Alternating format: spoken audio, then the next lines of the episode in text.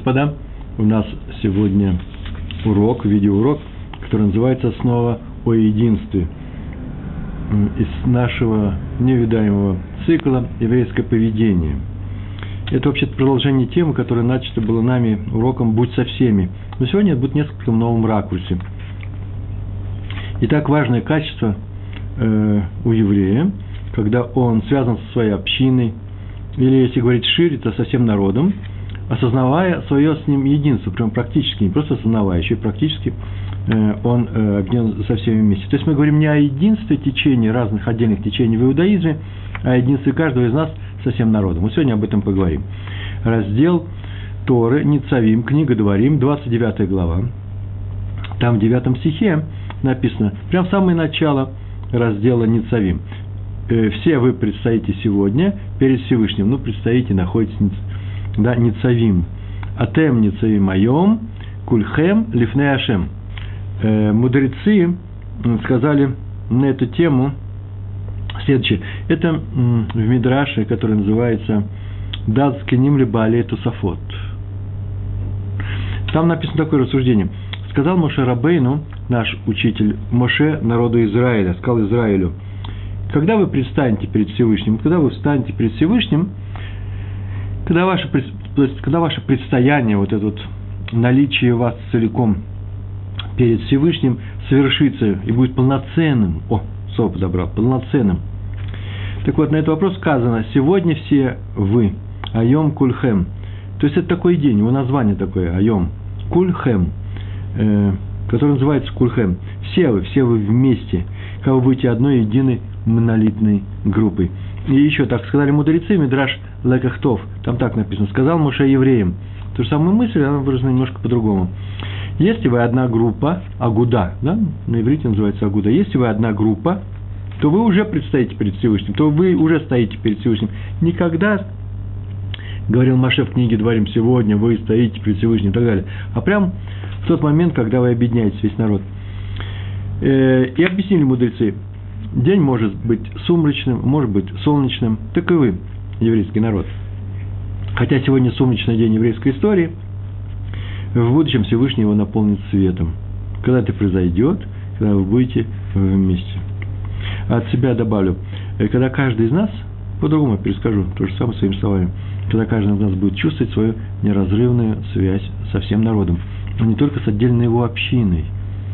Для этого первое условие такое – главное условие – не отделяться, не выделяться, не оставаться в стороне от всех. Первый рассказ у нас про Рава Авраама Эйснера, который был в свое время учился в молодости в Ешеве Поневиш. Он рассказал, что вначале у них было жуткое общежитие. Все было хорошо, но вот общежитие было, да еще здание Ешивы было запущено, старое, они въехали уже в старое здание. Никаких условий, тесно было, грязно, запущено – и приехал богатый человек, который решил помочь э, Ешиве, Раф Яков Гизундгайм. Он построил общежитие, которое назывался Дом Гизундгайма. Бет Гизундгайм. Он посмотрел, расстроился, сказал, что построит новый корпус, общежитие со всеми условиями. Ну, к тому времени. Так он и сделал. Но Ешива росла, в ней появлялись новые ученики. Э, скоро и там в новом корпусе стало тоже не хватать мест. Поэтому стали там э, размещать учеников из таких прославленных семей, э, сыновей раввинов, прочую элитную публику. Э, а к такой, как сказал сам Раф Риснер, я не относился. Из простой семьи. И вот однажды ко мне, сказал он, обратился руководитель Ешивы. Ешивы, помнишь? Обратился к нему и сказал, что он узнал в разговоре с, с родителями, что, во-первых, он узнал, что он хорошо и старательно учится, очень хорошо учится – а с другой стороны, я единственный сын своих родителей. Извините. Поэтому предложил мне перебраться в элитный корпус, ну, в дом Гизундгайма. Мне это не совсем понравилось, что такое он усторожил, и он обратился с советом Хазон Ишу. И тот моментально ответил, без всяких раздумий, ни в коем случае туда не переходи. Живи, как живет большинство твоих товарищей, старайся ничем от них не выделяться. И рассказал мне такую историю. Это история в истории – сейчас рассказывает Хазуныш. Когда заболел Раби Мейер Симха, автор книги Ор Самеях, то решил, сильно заболел, то решил один из его учеников Раби Эльханан Вассерман, Эльханан Буним Вассерман, решил послать письмо в Ешиву Мир, чтобы тамошние ученики молились за здоровье заболевшего Рава. Но э, когда узнал об этом сам Раби Майер Симха, он категорически не согласился и сказал, это рассказ в рассказе в рассказе, так он сказал. Рас, говорится про пророка Илишу, это книга Шафтим, вторая книга, э, книга царей, про пророка Илишу и женщину по имени, Ш, по имени Шунамит, так ее звали там. Вообще очень интересно, посмотрите вторую главу, четвертую главу второй книги царей. Э, Шафтим, посмотрите, он всегда приходил в эту местность, когда приходил пророк Илиша, он всегда у нее ел. А, э, она своим мужем даже сделала ему на чердаке, на веранде, на мансарде, мансарде специальную комнату. И он, она помогала пророку. И однажды он ее спросил, есть ли у нее просьба перед царем, имеется в виду перед Всевышним, царем царей. Она ответила, я вместе со всем народом. То есть не надо обо мне ничего на небеса там, э, э, от небес просить. Как просит обо всем еврейском народе, так и я отсюда. Эту историю, там еще и продолжение очень интересное было, про сына, который не родился, не должен был родиться, и как он умер, как Илиш его оживлял. Э, посмотрите это во, втором, э, во второй книге э, Шафтим, четвертая глава. Любопытно просто. Так вот, а Райб Майер Симха продолжает. Мы знаем это про Илишу, так она ему сказала, это Шунамид сказал ему. Я вместе со всем народом. Отсюда учим, что записано в Танахе, что надо быть со всем народом, не выходя из него. Праведник хочет, если праведник согласен на то, чтобы о нем молились, только он хочет, чтобы молились о нем только в молитве за весь народ. И тоже попросил не посылать письма в Ешеву мир. Особую, особую молитву не надо. Так вот, сказал, кто у нас переговорит? Э, э, сказал Хазон Иш, кому Раву Лиснеру, молодому Раву Лиснеру, и я тебе не советую жить отдельно от большинства твоих друзей – живи вместе со всеми, никак не выделяйся, не выходи. Называется Клали Сроэль из э, общины еврейской, э, общ, э, общины всего народа. Вообще нет такая вещь, нет такой силы, это очень важное правило, более крепкое, чем единение. Об этом сказал Саба из Келема, когда спросил, как спастись во время суда. Что такое суд? Это те дни, которые идут от Рожа Шана до Йом-Кипур – мы знаем про эти дни, это, это называется Емим Нураим, да, страшные дни. И как во время, в это время идет суд, начинается он с Рожешина, кончается Йом-Кипуром, финал и пик всех наших молитв, Йом-Кипур, э, Большой пост. Как спастись? И он ответил Саба из Керема. Причем он ответил, приведя мнение Тура, э, Тур, комментарий на Тору, взятый из Мидраша. Тур привел из Мидраша. У всего мира есть обычай идти на суд в, черном, в черной одежде. Я сейчас не знаю, кто ходит в черной одежде. По-моему, евреи ходят по улицам в черной одежде, в пиджаках своих. А, так он написал тоже, что у всего мира есть обычай, как бы идти уже в, траур, в траурном виде, как бы заранее готовить к поражению, к тому, что э, засудит их, присудит к плохому, к наказанию и так далее. Надеяться на чудо, на адвокатов, то есть не на свои дела, не на свои поступки. Но евреи, так пишет Тур, идут, Мидраше, так сказано, идут на суд в белом. А, если это Мидраш, то это вообще 2000 лет назад. Так, наверное, и делали. Они же так ходили в белом, и мы тоже. Э, в Йом-Кипур обязательно нужно надевать э, белый китл. И э, на Рожешина тоже большинство надевает э, белые. Белое одеяние, верхняя одежда. Вместо пиджака, не пиджак, вместо пиджака. Они идут в белом, заранее радуясь будущему чуду. Вот как интересно написано. У Тура из Мидраш написано, идут и не знают, что будет чудо. И их не за что спасать, но их спасет Всевышний. И не будет наказания. Но ведь мы же, мы же с вами знаем, что на чудо полагаться нельзя. Это такое правило. Его тоже нужно выводить. Ну, мы часто его говорили, вообще во многих уроках часто выводится, что чудо вообще-то это нарушение естественного хода природы. Полагаться, надеяться э, нельзя. Хотя многие так и говорят, так они живут. Мы надеемся на чудо Всевышнего, он нас спасет. То равно не нужно исходить из этого, надо делать, предпринимать реальные усилия, и надо полагаться, конечно, на Всевышнего, это вне всякого сомнения, предлагая Всевышнему, есть участвуя в создании этого мира, мы сами есть элемент этого создания мира, элемент самого Всевышнего, предлагая Всевышнему опереться на то, что мы сделали хорошие дела, чтобы не просто нам подарил чудеса, а чтобы он э, обосновал эти чудеса, поставил базис, басис, поставил на наши хорошие дела. Мы говорили об этом уже, маленькое отступление. Э, мы говорили о том, мне показалось это очень интересным, что есть такая мера, э, мера за меру. Есть такой принцип ведения дел Всевышним, э, наших дел. Так он управляет нашим миром. Если я что-то сделал, ну, вкратце говорю, если я что-то сделал и не знаю, как это оценить, положительно или отрицательно, и я боюсь, что что-то здесь не очень хорошо, вот, кстати, в другую сторону, то э, рано или поздно попаду в ситуацию, в которой со мной приключится, но если не беда, то какая-нибудь неприятность, если я боялся, что я сделал плохую вещь.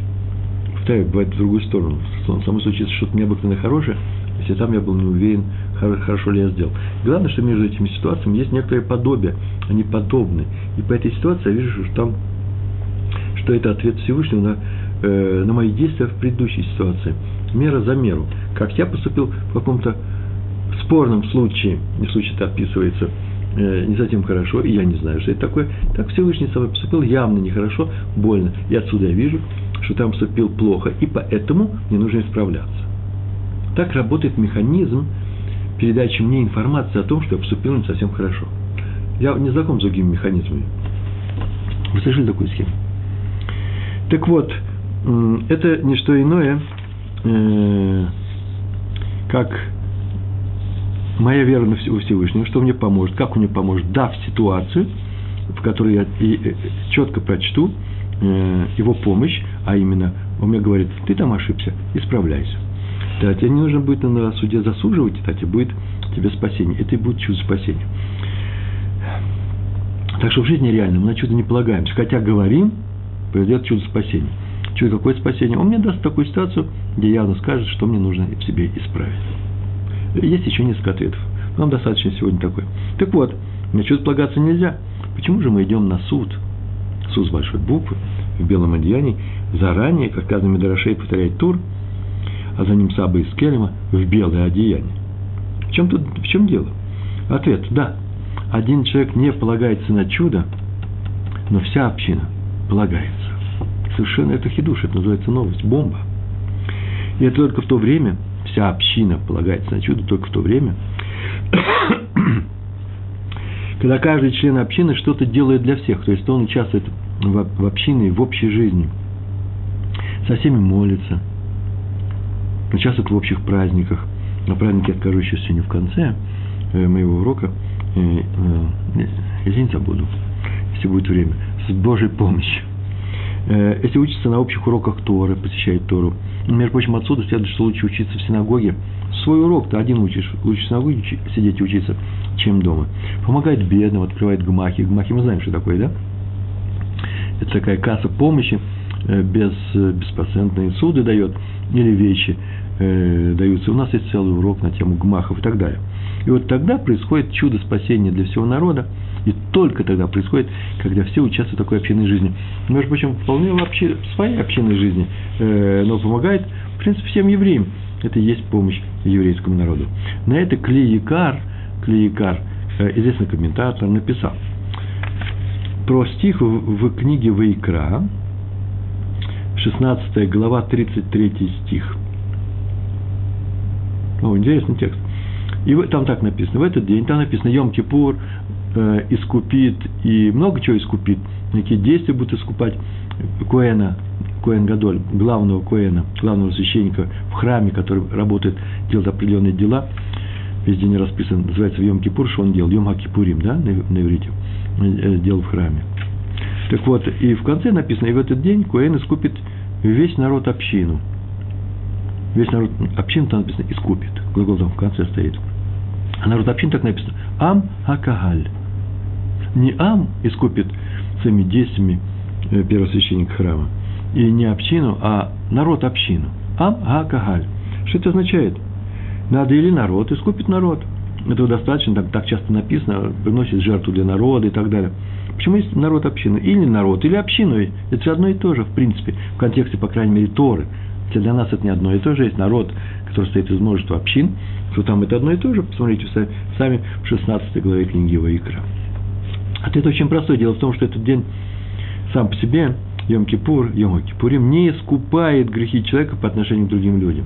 Если есть какие-то грехи, совершенные кем-то по отношению к другому человеку, до тех пор, пока он не исправит свою ошибку, не заплатит, если там был какой-то незак, э, ущерб, не опросит прощения и так далее, э, не, э, в общем, одним словом, не исправится перед ним, и пока тот не примирится с ним, никакого Никакого Йом, никакой Йом Кипур этому не, пом, не поможет здесь. Нужно, а Йом Кипур помогает искупать только грехи между человеком и Всевышним. И вот, как, э, поскольку этот день не искупает грехи человека по отношению к другим людям, то поэтому и сказано народ община. Амакагаль. Почему? Народ объединенный в общину, где каждый со всеми, и поэтому у него нет прегрешений перед другими людьми. Вот тогда это Йом, Йом Кипур искупит все, э, всю общину, народ общину. А теперь я хочу рассказать вам притчу из книги Шарей Армон. Это на самом деле притча, хотя она идет как самостоятельный рассказ, но я-то изоблачил, э, разоблачил я составителя чистейшей притчи, по-моему. Один крестьянин решил купить, закупить вина, хорошее вина в городе. И он приказал своим работникам, наверное, был зашиточным крестьянином, э, поставить пустую бочку, большую бочку на теленгу, сел на нее и поехал в город. Но там он нашел, пошел в винные ряды на рынке, выбрал хорошее яйн, хорошее вино и э, сторговался с продавцом вина – Э, и закупил его. Торговец со своими уже работниками снял эту бочку с повозки, наполнил ее, ну и вдрузил обратно. И довольный крестьянин вернулся домой и позвал жену, смотри, мол, э, женушка, я вина купил, нам целый год хватит, замечательно сладкое вино. Подходит, открывает крышку в бочке, там пусто, там вообще ничего нет. Он расстроился. Мало того, что расстроился, он вообще просто разгневался на этих обманщиков, которые подрузили ему бочку и еще при этом кряхтели, как будто она тяжелая. На самом деле она была пустая. И он поехал в город, стал ругать торговца за то, что те обманули его. А тот осмотрел бочку и обнаружил, что вообще все внизу, в этой бочке, все планки, доски, планочки, да, в самом низу прогнили и отошли одна от другой. В эти щели все вино и вытекло по дороге не мшаль, теперь нужна мораль. Мораль такая, мы просим у Всевышнего, чтобы он дал нам, сделал нам добро, дал нам браху. Это главное содержание большинства наших просьб к Всевышнему. Но чтобы он дал нам добро и дал нам браху, благословил нас, надо дать ему сосуд, куда он положит для нас добро и браху. Об этом мы сказали мудрецы. Всевышний не нашел лучше сосуда, чем шалом, мир – только мир между нами, когда люди находятся в мирных отношениях друг с другом, может, может удержать ту браху, которую дает нам Всевышний. Дать браху нам даст, но она пройдет э, как сквозь сито, как вино из пустой бочки пройдет через эту бочку, и мы ничего не получим.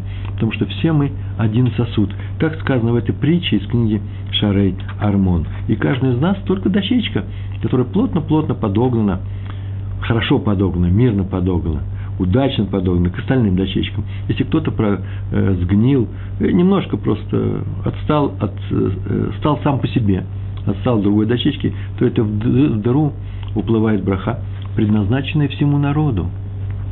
Вы слышите, в одном месте э, теряет весь народ. Мы говорили о силе объединения. Калейкар пишет, что для этого именно и нам дан седьмой год, э, седьмой год швиты – Швита, если вы знаете, да, это год, когда запрещены все работы в поле, виноградники, и не только все работы, а вообще все работы сельскохозяйственной продукции, которая в этот год вырастает. И написано в Куликар пишет, что в этот год, год все равны, и бедные, и богатые, ибо ни у кого нет никакого преимущества во владении урожаем. Никто не скажет, у меня мои большие поля много уродили, а у тебя маленькое поле мало уродил. Ни у кого ничего никто не уродил. Человек только может пойти и есть прямо непосредственно на поле, и в этот год так написано, так написано в, в Торе, будет отдых у страны, у вас в еде. Будет отдых в стране у вас в еде. У тебя, твоего работника, твоей работницы, твоего наемника, твоего жителя. Все перечислены жители, которые живут с тобой в стране. И это будет настоящим равенством, так перечислено здесь.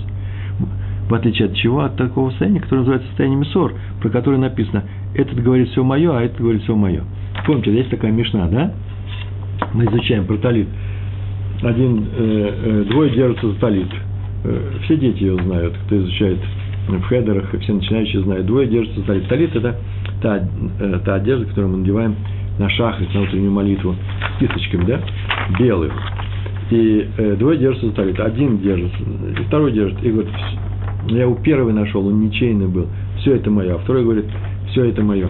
И так они пришли, или перед свидетелями так сказали, и пришли держать в суд. Что теперь делаем? Делаем очень просто. Продаем этот талит и деньги пополам. Потому что нет доказательств, кто его схватил первый. А если один говорит, например, весь мой талит, а второй говорит, половина уж точно моя. Почему? Потому что мы схватили вместе. То что? Половину отдаем ему, стоимость денег. А делим пополам теперь то, что осталось. Такой разговор. Заодно про э, логику Мишны. Э, пример. Один говорит все мое, а второй говорит все мое. Это пример э, обычной вещи, которая называется имущественные ссоры, распри в еврейском народе. Так вот, если э, Так, у нас вот здесь мы, здесь мы здесь учимся. Э, в отличие от ссоры, когда говорят, это мое, это мое, а нам нужно равенство, когда, когда все одинаково, ни у кого никакого преимущества нет, и никто не снял никакого урожая. Раби Шмуэль и слонем добавляет. А ведь там дальше же было очень интересно. Там в стихе было написано о том, нет, это в другом стихе, сейчас, сейчас расскажу.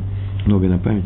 Раби Шмуэль из э, Слоним, Слонимский, Азмор добавляет, написано в молитвенниках, в наших э, текстах, которым, которым мы молимся во время праздников, про работу главного э, Сидур Малаха, про работу главного Куэна в Йом-Кипур. Мы сейчас приближаемся к Йом-Кипуру.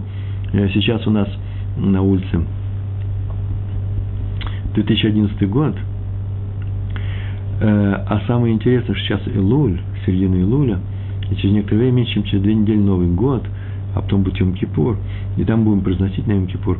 Кстати, э, когда будем описывать работу главного Куэна, первосвященника в храме, там есть такая фраза «Радуйся, радуйся, радуйся, веселись, когда будешь смешивать кровь твоей жертвы с кровью жертвы за весь народ». Вопрос, почему радуйся? Вообще самое интересное, что это Йом-Кипур. Какая тут радость? Ну, смешал он кровь. Там есть такое действие, он сделал жертву и смешал э, две крови.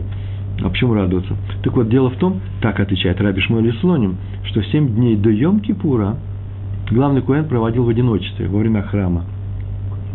Он готовился к своей миссии, к своей работе в храме, ни с кем не общался, учился, э, они там были приближены, повторяли все законы, все действия, вся ритуальная часть была, чтобы не было никакой ошибки, была, проводилась, проводилась в это время.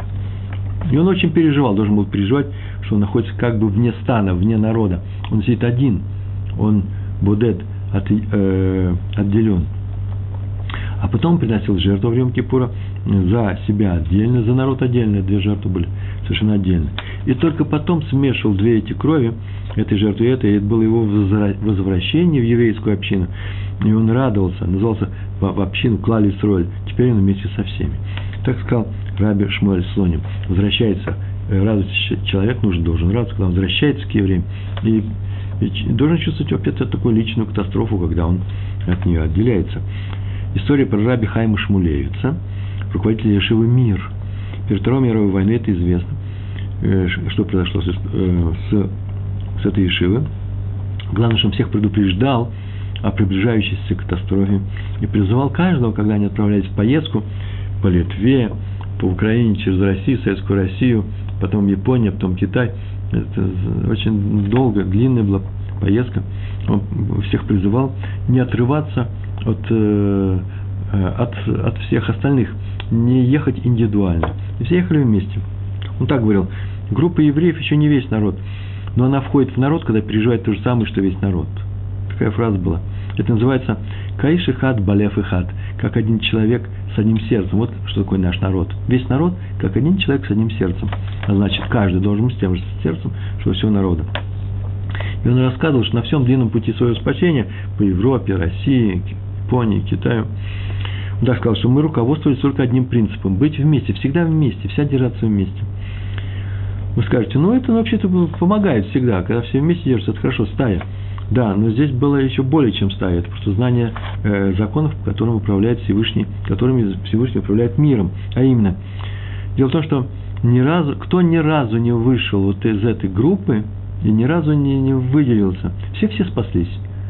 Много месяцев прошло их путешествия, их пребывание в Китае. Никто не погиб, никто не потерялся. А если кто-то вышел, хотя бы на день, он сказал, мы приезжаем мимо Э, не совсем недалеко, немного, несколько километров в сторону от нашей дороги, э, родственники мои живут, родители, я зайду, я вас догоню, я заеду только попрощаться с ними. Таких людей было тоже несколько, и никто ни разу их не догнал. И исчез, все, нету этих людей, нет.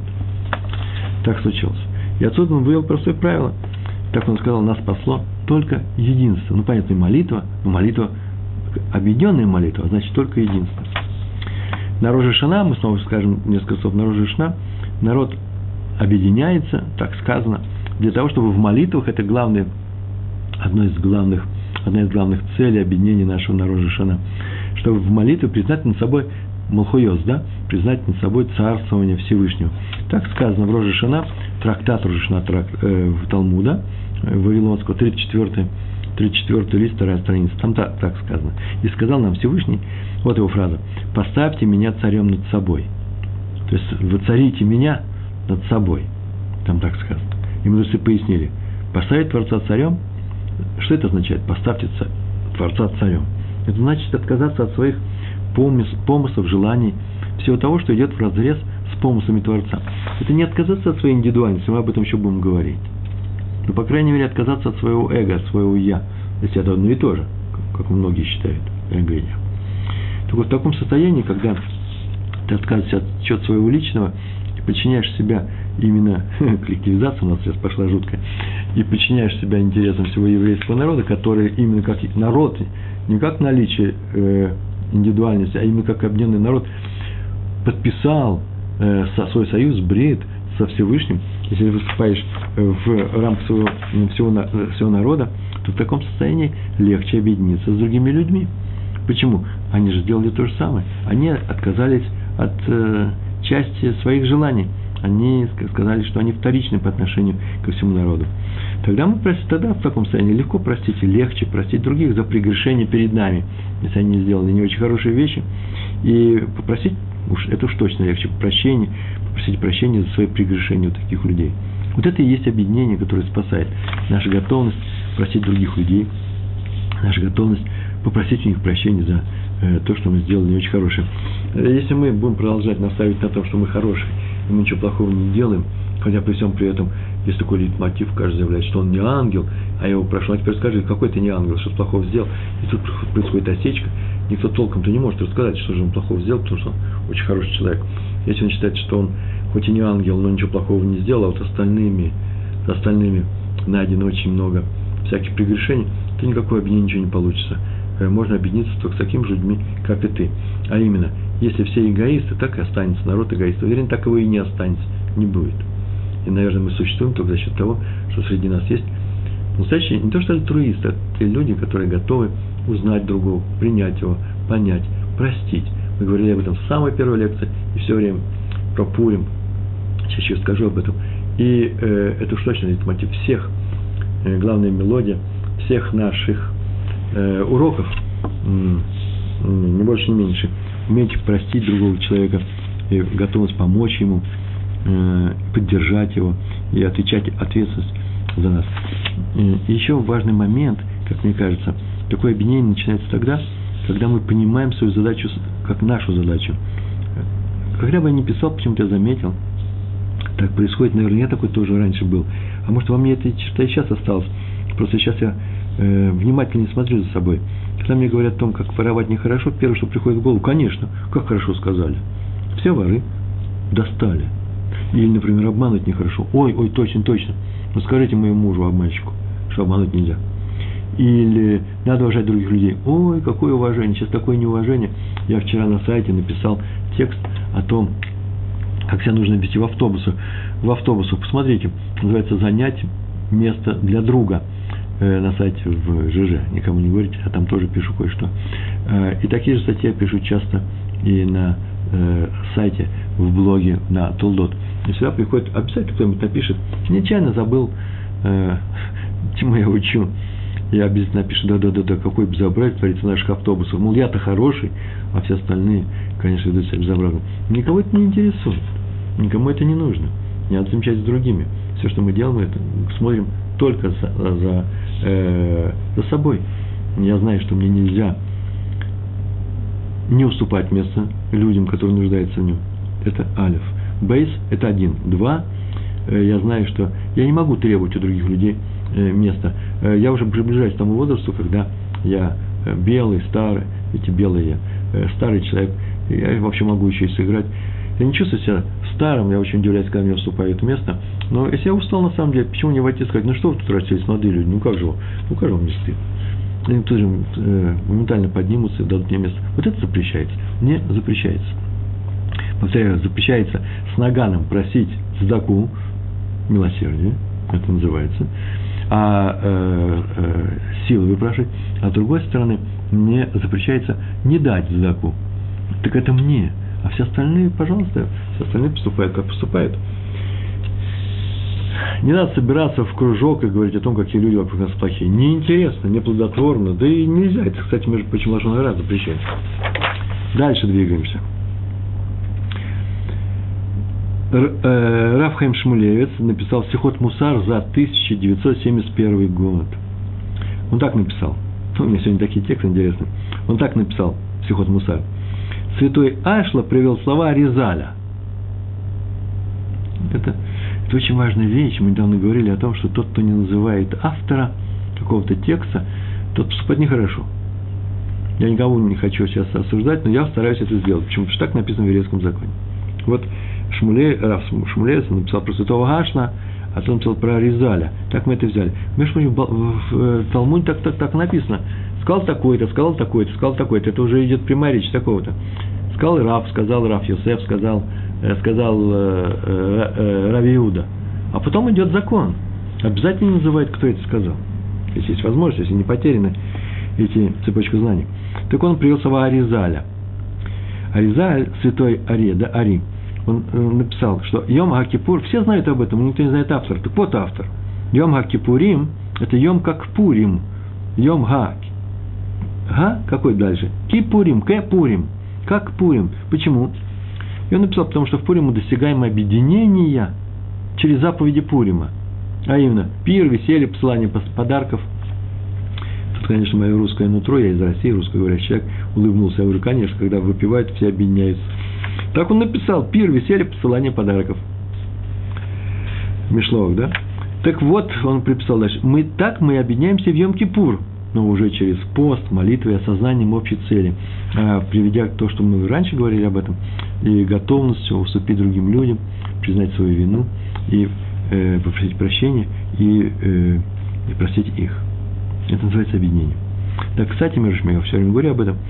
Об этом мы говорили на самом моем первом уроке, в видеоуроке. А Толдут в этой серии, она, считаю, не называлась серией еврейское поведение, по-моему, отдельно идет, она, это, это лекция, урок, актуальность, актуальность праздника Пурим или Пурим, актуальность Пурима, как-то так. Там сказано очень интересно много вещей, которые потом я использую здесь. Я не знал, что я буду продолжать цикл, и постарался сказать все сразу вместе. Э, там был такой вопрос, за что же нас Всевышний э, спас в Пурим?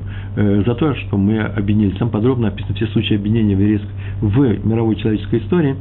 И сказано о том, что именно объединение людей – когда они мирны друг с другом, когда они одним коллективом э, выступают, э, то э, тогда и приходит помощь с неба.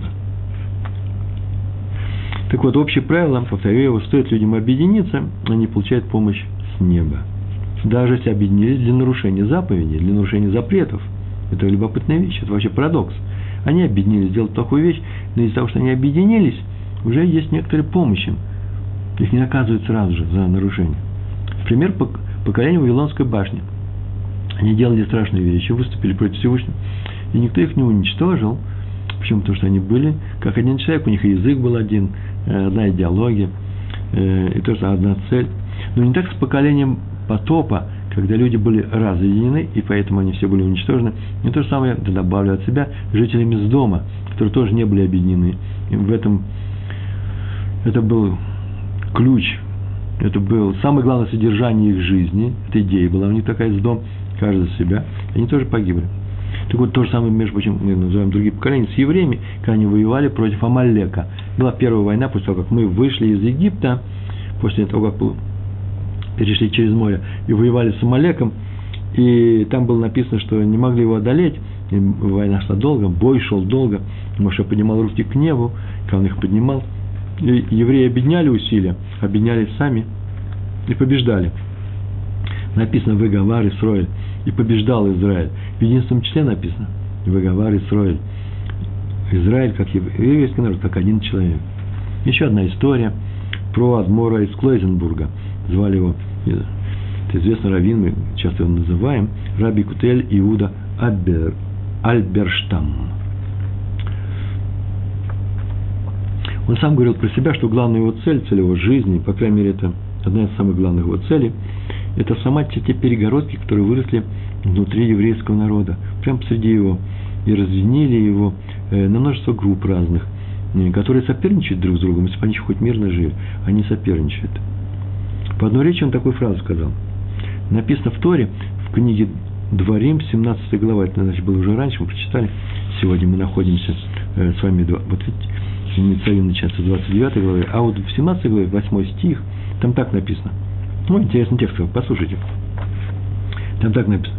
Если тебе станет непонятным дело по поводу суда между кровью и кровью, это называется уголовное, уголовное право, да? Между законом и законом, это уже гражданское право, деньги, имущество и так далее, имущественное право. И так далее, там написано еще несколько фраз, а потом вплоть до конец всего этого стиха, длинный стих, там так написано, то придешь к военным раввинам своего времени, они тебя рассудят, и тогда поступайте, как они скажут, не отклоняйся и так далее, и так далее. И вот может спрашивает, ой, интересное дело, если тебе станет непонятным дело по поводу суда, как это может быть? Что в каком-то поколении обычные судьи и раввины не смогли судить по закону Торы, и нужно было идти к, к руководителям всего поколения. Что случилось? Почему? И отвечает, там в продолжении, как я сказал, помните, я сказал только, и так далее, и так далее, вплоть до э, фразы придешь э, к Куэну, который, к священнику, который будет у тебя в свое время, к мудрецам, к раввинам, и он тебя рассудит. Так вот там э, на этом пространстве еще одна фраза. Там так написано. Между кровью и кровью, между законом и законом, по поводу ссор в твоих воротах. Посмотрите, ворота, ну, в общинах, в городах, в местечках. О, если здесь станет непонятно какое-то дело по поводу ссор, так нужно почесть всем по-другому. Потому что в этом вся причина. Если есть ссоры и нет единства, то понимание закон, законов уходит от нашего народа. Вот о чем сказал Адмор из Клойзенбурга. Это старое правило, и мы его видим прямо в этом стихе. И наоборот, если общины поддерживают себе духовную жизнь, и работа Ишив не прекращается ни на секунду, то нет и ссор в твоих воротах. Э, интересное прочтение, это драж, конечно же, это не пшат, это не, не, не прямая трактовка э, стиха, а, так сказать, вывод при помощи логики и умозаключений, сворот называется, э, но это любопытно, это отражает нашу жизнь. Да? Именно объединение заключается именно в том, что нету ссор. Можно объединиться и воевать, и ссориться. Это не объединение никакое. Шли и скандалили одной команды. Это нехорошо. Это не объединение. Это просто попутчики. Повторяем, объединение спасает общину и весь еврейский народ. Хм, интересно. Весь народ, любой народ, не только еврейский. Объединение спасает любой народ, даже если они задумали и идут на плохое дело. Это очень важно. Почему? Потому что именно объединение, шалом между людьми нравится Всевышнему. Мидраш так говорит. Это Танхум, тан, Танхума на, на раздел, раздел на Шуфтим, 8 э, глава когда евреи, страшный слова на самом деле, я бы такого даже нигде не привел если бы это не был Мидраш Танхума, когда евреи вместе даже для идолопоклонства, они объединяются для идолопоклонства, их не касается наказания э, с неба. Не будет над них э, гзерот и. Всевышний не трогает их, пока они вместе. И в другом месте так сказано, Почти то же самое сказано. Страшные слова сказаны. Это Мидраш Раба Берешит, чтобы мы не думали, что там какая-то описка, нужно как-то что-то по-другому читать. Нет.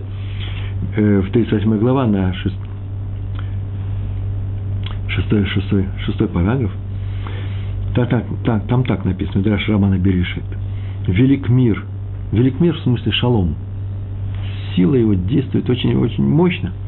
Ибо даже когда евреи поклоняются идолам, но среди них царит мир, Всевышний как бы говорит, я не могу ничего сделать вам, поскольку у вас мир. Я не могу вас наказать, ничего не могу сделать. Это нам э, написано в Мидрашах. Вот об этом написал, вот это мне текст очень понравился, поэтому я записал, Адмор из э, Ожеров или Озеров, или Зазерова, Раф Моше Ихель Эпштейн, в книге Бер Моше. Есть такая у него книга, известная книга. И он написал о том, что в Торе приведен один удивительный стих про человека, про человека-грешника. Человека злодея, в принципе. Вы знаете, это написано прямо в нашем недельном разделе, в книге Дворим, 29 глава. Прям наша, наша глава. Там так написано про этого человека, который написано, что он сознательно хочет отказаться от соблюдения Торы. Так он сказал, если кто-то скажет и тот, и тот, сейчас мы прочитаем весь, прочитаем весь этот стих. Вот так написано. Когда он услышит этот договор, письменную запись э, договора Брита Тору, то благословит самого себя в своем сердце, то есть даст себе разрешение, сам себе позволит, и скажет, будь мне мир, то есть покой мне и удача обеспечены. Почему? Когда? Когда пойду по желанию своего сердца, вот делать, что хочу, и не захочет, так он написано, так я буду делать. А потом, через несколько слов написано, продолжение этого стиха и дальше, и, за, и не захочет Всевышний его простить, мог бы и не захочет, и отделит его от народа Израиля, так он его накажет. Хм, странное дело очень. Разве что этот, мы, здесь что написано, про глупца, что ли? Он что, не знает, что Всевышний его не оставит и накажет? Он этого не понимает? Если он не знает, просто не знает о том, что есть Всевышний, он не знает, что на самом деле мы получили Тор на Синай, вообще написано в те времена, когда это известно было всем, все получали, видели чудеса. В самой Торе так написано. То есть поколение Торы. Если кто-то скажет, что я пойду отдельно от Всевышнего по желанию своего, э, по своего сердца, и пойдет туда, то Всевышний его не захочет простить. Почему так сказал этот человек? Если он глупый, вообще ничего не знает, то зачем Тора о нем говорит? Чего мы можем научиться на примере глупого человека? Ну, это, об этом написано в Куэллот, и в Мишле у глупых мы ничего не учимся. Ну, кроме того, что как нельзя делать. В Тора, что привела нам целый стих, да еще больше стиха, если он скажет, что, что что-то произойдет. Нет, это совсем совершенно интересный, э, интересное объяснение. Разве этот грешник глупец, чтобы так говорить? Разве он не знает, что Всевышний его накажет? На что он надеется? А вот на что он надеется. Известно, что когда между людьми царит мир и добрые отношения, то Всевышний их не наказывает даже за плохие дела.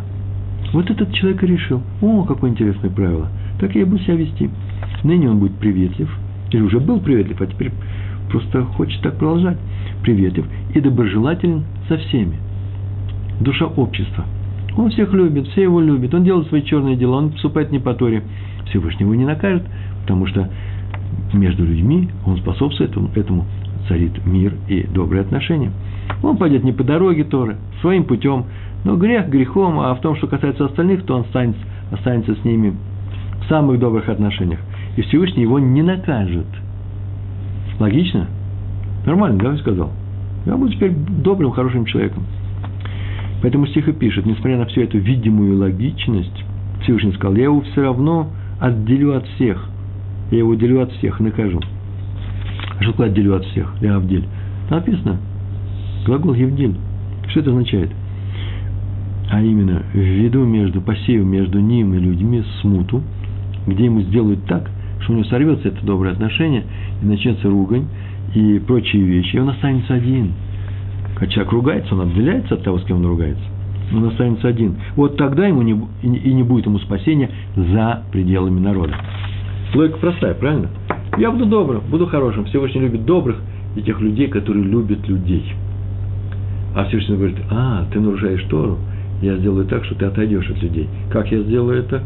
накажу тебя. Каким образом? Сначала при помощи людей, они от тебя оттолкнут. Они не будут с тобой добрыми. Что-нибудь развалится, что-нибудь сломается. Ты тоже начнешь грубить. Это мы э, домыслы. Еще много путей к тому, как человек рассорит с людьми. Э, ты начнешь э, э, проявлять недовольство, они от тебя отдалятся. Э, твое желание быть добрыми со, всем, со всеми не пройдет, я этому помешаю. И тогда уже ты останешься один, и тогда все будет сломано, ты будешь наказан. И еще отметил Адмор из э, э, Озерова, да, когда один человек притворно мирен с другими людьми, он не любит их, он просто притворяется, зюф называется, то это ложное объединение его с людьми. В таком объединении вообще нет спасения. Всевышний любит объединение, на самом деле, серьезное объединение, несмотря на цель, несмотря на то, какая цель у этого объединения. Получается, что только в настоящем объединении есть спасение для всего народа. Ну а что для этого нужно сделать настоящее отделение? Ну, э, чтобы э, настоящее объединение. Об этом все время я говорю одно и то же. Надо просто взять и не отделяться от остальных людей, не закрываться у себя, не жить как праведник в шубе, да, когда тебе все равно, что происходит с другими людьми. Может быть, мы, советские, русские, русскоязычные евреи, как раз обладаем этим качеством э, неравнодушия, большого неравнодушия. Я вообще не, даже не говорю о том, что русскоязычному еврею, в отличие от всех, может быть, народов мира, в большей степени присуще такое качество, как борьба за справедливость. Это вообще европейские евреи, и вообще еврейский народ таков. Поэтому участвовали во всех социальных революциях, везде и всюду. Я вот не знаю, например, какие, какие люди сегодня начали э, на Манхэттене, в Нью-Йорке, э, ставить палатки, э, как это делали в Каире, как это делали э, в Израиле, палаточный протест, социальный протест – да, при помощи палаток. Но я уверен, просто, я еще не читал, я уверен, что, наверное, там зачинщики были евреи. Вот они нашли такой мирный способ э, миру, передел мироустройства. Так или иначе, евреям до всего есть дело. Всегда есть до всего дело. А поэтому, вы меня извините, крайне неравнодушны друг к другу. И поэтому, при всем при этом, э, объединиться евреям ничего не стоит, русскоязычным евреям ничего не стоит. Почему? Потому что они именно хотят справедливости, и когда они видят несправедливость, они ужасно расстраиваются. Причем расстройство их неадекватно вообще действием. Они как раз взрываются, начинают шуметь, кричать. Мне, знаете, за такой примитивный разговор, так работает схема. Э, э, у русского еврея тяга к людям, если он видит, что нет никакой реакции с другой стороны, и к нему никто не протягивает руку просто для рукопожатия, он, э, конечно, приходит все границы протеста.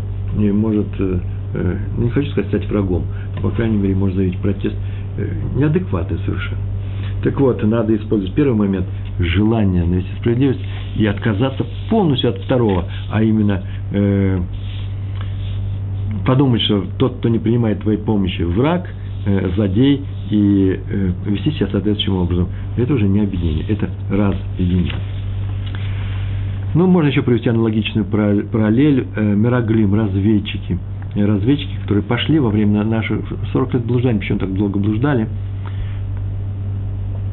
потому что послали, послали 12 представителей колена, очень уважаемые люди, авторитеты, руководители колен пошли в Эрц Канаан, тогда и вернулись и обратно сказали такую фразу, из своего похода вернулись, не сможем преодолеть этот народ, он тамошних жителей, ибо они сильнее нас. Сказано, так написано, ки хазак гу мименни, мименну. Ки хазак гу мименну. Он сильнее нас. Этот народ, который там живет, сильнее нас. Этот мимен можно прочесть совсем по-другому. Он сильнее его. Кого его? Всевышнего. Только не почему сказали, этот народ сильнее Всевышнего. Ой, у тебя удивительная вещь. Разведчики, повторяю, авторитетные, самые авторитетные люди того поколения. Как они могли такое сказать? Тот народ сильнее Всевышнего. А они сказали так, потому что видели, что кананцы объединены. И тогда Творец ничего не может с ними сделать. Раз ничего не может сделать, получается, что они сильнее его. Так, между прочим, эта потраховка приведена в трактате Сота, в трактате Талмуда Вавилонского Сота на 35-м листе, можете проверить, первая страница. Простой текст. Э, а теперь вопрос, домашнее задание. Об этом я нигде не читал. Это... Нет, читал, но не здесь, не в трактате Сота. А теперь как спрашивается – они же ведь не обманули, получается. Они пришли и сказали, мы не можем одолеть этот народ. Почему Всевышний их не, нак, не накажет нами? Почему? Потому что они объединены. В чем их ошибка? Только в том, что они скажут, что мы не, не возьмем эту, эту, эту, эту, страну. Мы не одолеем этот народ. Одолеем. Просто нужно объединиться еще сильнее. Теперь у нас тоже будет объединение, только сейчас благой, для благой цели. И наше объединение преодолеет их объединение. Там война объединений. Хороший роман. Э, Томас Манн. Война объединений. Э, еврейский народ побеждает канадский народ. Почему? Потому что они э, идолопоклонники, а мы идем выполнять Слово Всевышнего, который сказал нам, вот ваша страна, завоевывайте ее. По книге, следующий текст по книге Туфхая Бил. Это известная, это известная книга.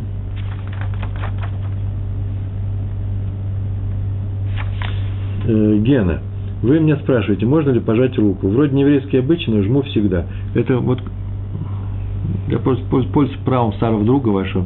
Скажите, это прям наш урок? Пожать руку. Ну, жмите руку, ну, не женщинам. Вам, вам отвечают. Касайтесь со мной, я вам с удовольствием пожму руки. Руку. Договорились? И я вам сейчас ее тоже пожимаю.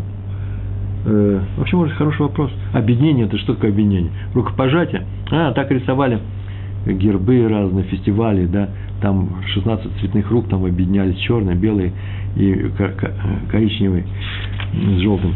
Э, так что правильно, вопрос хороший. Гена, Сафей забираю. Жмите дальше. Жмите, Шура, жмите. По книге Тувха я бил. Я бил, я бил, да. Один старик, спасшийся из немецкого лагеря небольшого, из плена, он там был в лагере, рассказывал, что в лагере, там провел несколько месяцев, это где-то на территории э, Северной Украины, э, немцы там завели такой обычай. У них, наверное, не хватало э, охраны, собственно, и они назначали на посты внутренних сторожей, они назначали самих заключенных. Там были евреи, там были цыгане, там много кто были, там русские были, партизаны, много разных бараков. И, и сторожей выбирали сами заключенные, своих. Но если что-то пропало, если была видена кража, то наказывался сторож. Ну, понятно, как наказывался. Немецкий лагерь. И однажды обокрали блок комендатуры лагеря. А на охране стали евреи и приказали евреям самим выдать э, нарушителей. И те пришли и сказали, что... Прям пришли и сказали, что нарушили все, все украли, поэтому вам придется нас всех расстрелять немцы очень удивились, потому что в других случаях так не поступали, выдавали, чтобы остаться живыми. Да они не собирались убивать всех, во-первых, кто был в это время, не было приказа, наверное, и никого не наказали. Этот старик, который спасся из лагеря, рассказывал это, рассказал, что нас спасло объединение, ну, нормальным образом спасло. Хотя, конечно, на самом деле были случаи, когда, извините, так, Гент, вы мне жали руку на живот 2009 года – Миленький мой, ну, мы рассказ будем рассказывать. Нам осталось 8 минут. Спасибо. Сейчас моя рука горит от вашего рукопожатия, Гена. Э, продолжаем. Э, э, так или иначе, он сказал, что нас спасло э, объединение, а именно что наша готовность пострадать все вместе за тех людей, которые э, в это время не уберегли какой-то там на охране, плохо выполнили свои функции. Ра Бинатан Мейер, 8 минут. Ра Бинатан Мейер Вокт Фоингель задал вопрос – Вопрос такой задал. Сказали мудрецы в Мидраше, Мидраш, что евреи, так они сказали, что евреи получат не свободу, то есть придет Машиих, не из-за того, что они страдают, вот мы будем страдать, страдать и придет Машиих, а из-за того, что 10 евреев сяд, сядут и будут учиться. Так Мидраш написал. Странная вещь. Сегодня у нас вообще учатся десятки тысяч людей. А чем Маших не приходит? Вот ответ – Десять – это всего десять на весь народ. Это достаточно, если они будут сидеть и учиться вместе. В то время как сегодня все сидят по своим группам, отдельно от других. И это не объединяет, а разъединяет иногда. То есть нужно учиться нужно. Может быть, поэтому мы продолжаем существовать. Но Машиха нет, почему? Потому что сидят отдельно. И это отодвигает от нас э, освобождение, геулу, э, но, по крайней мере, спасает от смерти. Следующая вещь, и я уже приближаюсь к своему финалу своего рассказа, Раф Ихискель Левинштейн – духовный руководитель Ешивы Поневиж. Однажды пришла телеграмма из-за рубежа к ученикам Ешивы. В ней телеграмма. Ну, там было написано телеграмма, там не было написано барак. Телеграмма. Идишское слово. А вы не знали? В ней сообщалось, что один из учеников этой Ешивы очень серьезно болен. Он остался дома, не приехал с каникул и тяжело болеет. И всем, кто того ученика знал, в этой телеграмме было написано, предлагается пойти к Раву Левинштейну духовного руководителя Ешивы Поневиш, и попросить того, чтобы он помолился за здоровье ученика, который болеет в это время дома. И пришел к Раву один ученик и передал эту просьбу. И Рав спросил, Рав Линштейн спросил, начал спрашивать, какая связь была у этого ученика со всей общиной, занимался ли он общинными делами, были э, у него функции в синагоге, в Ешиве, в доме молитв, в доме учебы, насколько он был близок ко всем проблемам, которые были в Ешиве. То есть спрашивал его об, об общественном статусе, как он переживал э, э, общественные вещи, э, что он выполнял, для, что он хорошего, полезного сделал для общины.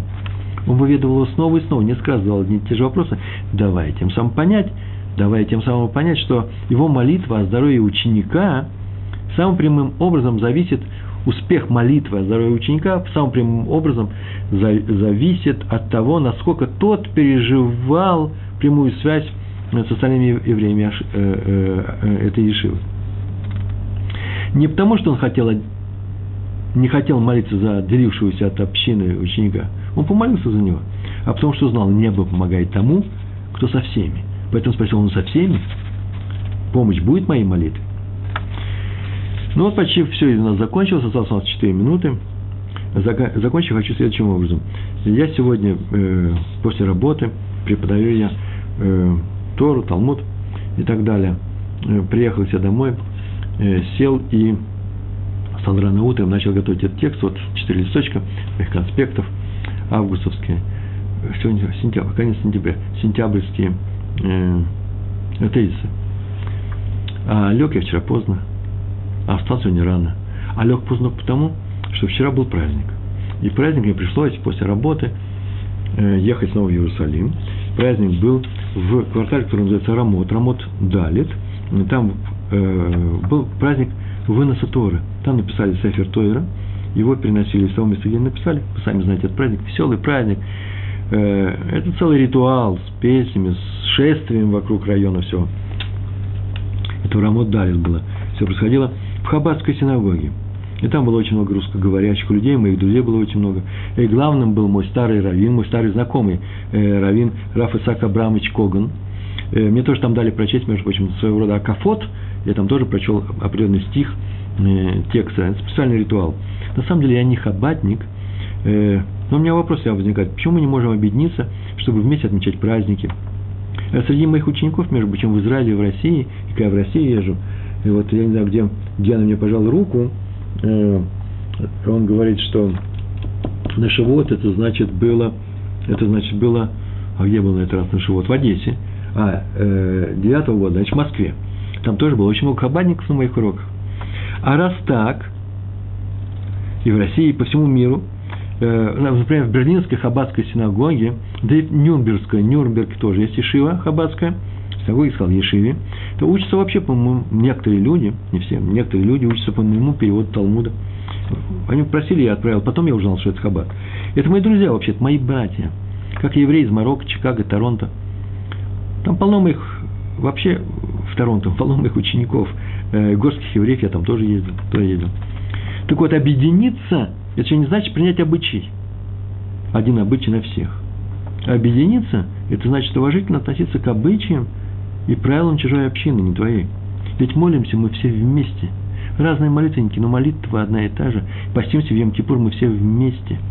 И э, говорим за весь еврейский народ, не говорим за нашу общину, которая вот на улице такой-то, дом такой-то. Мы этого не говорим, мы говорим за весь еврейский народ. И Маших придет для всех нас. Ведь мы же все из одного колена. Их было 12, а мы из одного колена. И литовцы, и хасиды, и марокканские евреи, все мы из колена Иуды. Было 12 колен, да? Между, между прочим, они настолько были разные, что стояли, каждый стоял под своим флагом, каждый в своем месте. Браки между ними не практиковались. Уж на, куда больше-то разъединиться. И все равно они получили своего Машиха. Кого? Муше Рабейну, нашего учителя Муше. Объединение – это не смешение, а создание одной общности – путем сохранения разнообразия. А ничего, формулировку я выдумал. Так мы стояли вокруг горы Синай, и когда получали Тору. Все вместе, и каждый не теряя своего лица.